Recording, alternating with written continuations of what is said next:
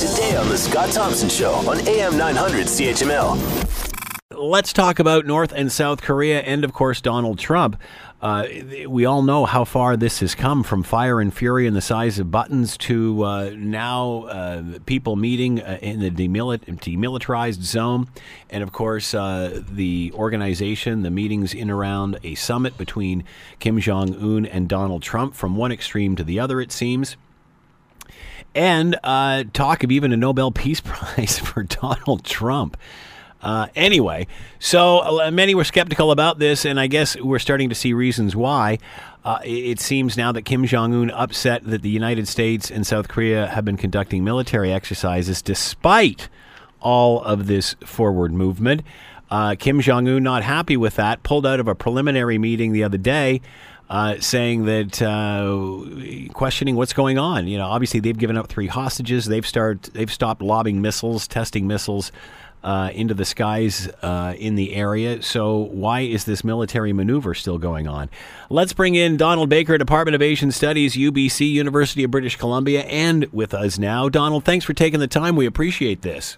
Good to talk with you, Scott. So, uh, North Korea obviously hands over some hostages. They stop testing.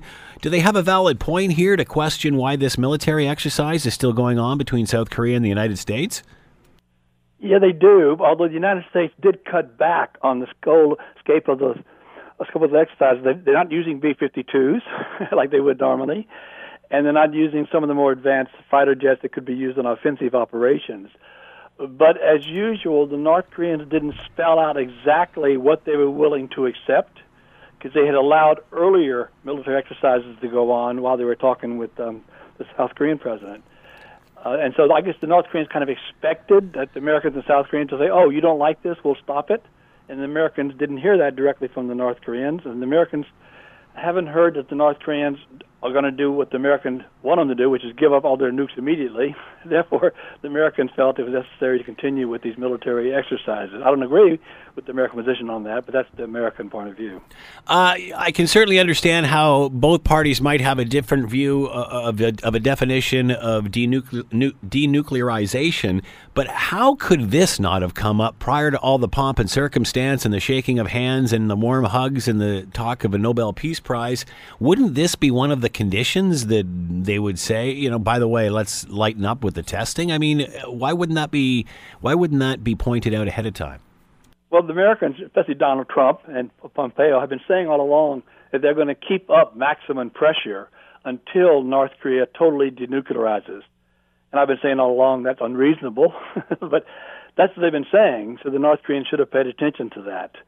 But again, this this is what goes on. I mean, um, North Korea knows that those exercises are not aimed at attack on North Korea, but at the same time they want South Korea to show goodwill by showing that it's recognized that North Korea now is willing to stand down with its threats. And they, they wanted South Korea to kind of voluntarily, on their own, ask the Americans to cancel these exercises. Uh, often in dealing with North Koreans, a lot goes unsaid. They expect you to read what they really want without them telling you explicitly. Hmm. That's how they find out if you have the kind of intentions that they really want you to have. hmm. And obviously, in this case, even if the South Koreans understood what the North Koreans wanted, the Americans clearly didn't or didn't care. And so they've gone ahead with these exercises. Now, how has the U.S. and South Korea reacted to North Korea pulling out of these preliminary meetings because of the exercise? Well, I'm sure uh, South Korea is not surprised because, again, it's been off and on with North Korea for the last 40 years.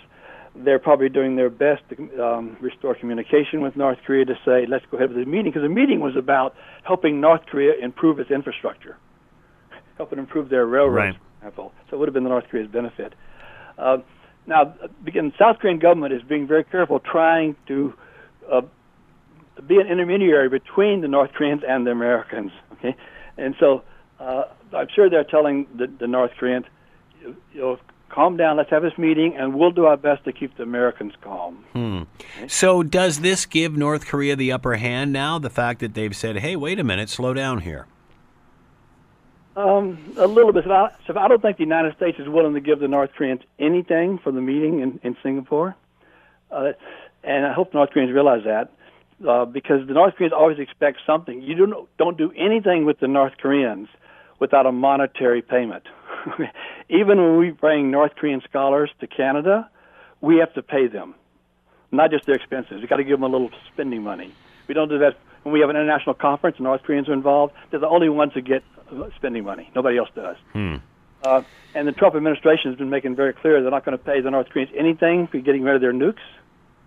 okay. Uh, and the North Koreans are thinking, what's going on here? It's the way we always operate. Uh, and South Korea, I think, is trying to say, don't worry about the Americans. We will pour money into your infrastructure. Okay. So it's, it's South Korea is doing this balancing act. They're trying to keep the North Koreans involved, and they're trying not to be so openly helping the North Koreans that the Americans get upset. Want to hear more? Download the podcast on iTunes or Google Play and listen to The Scott Thompson Show weekdays from noon to 3 on AM 900 CHML.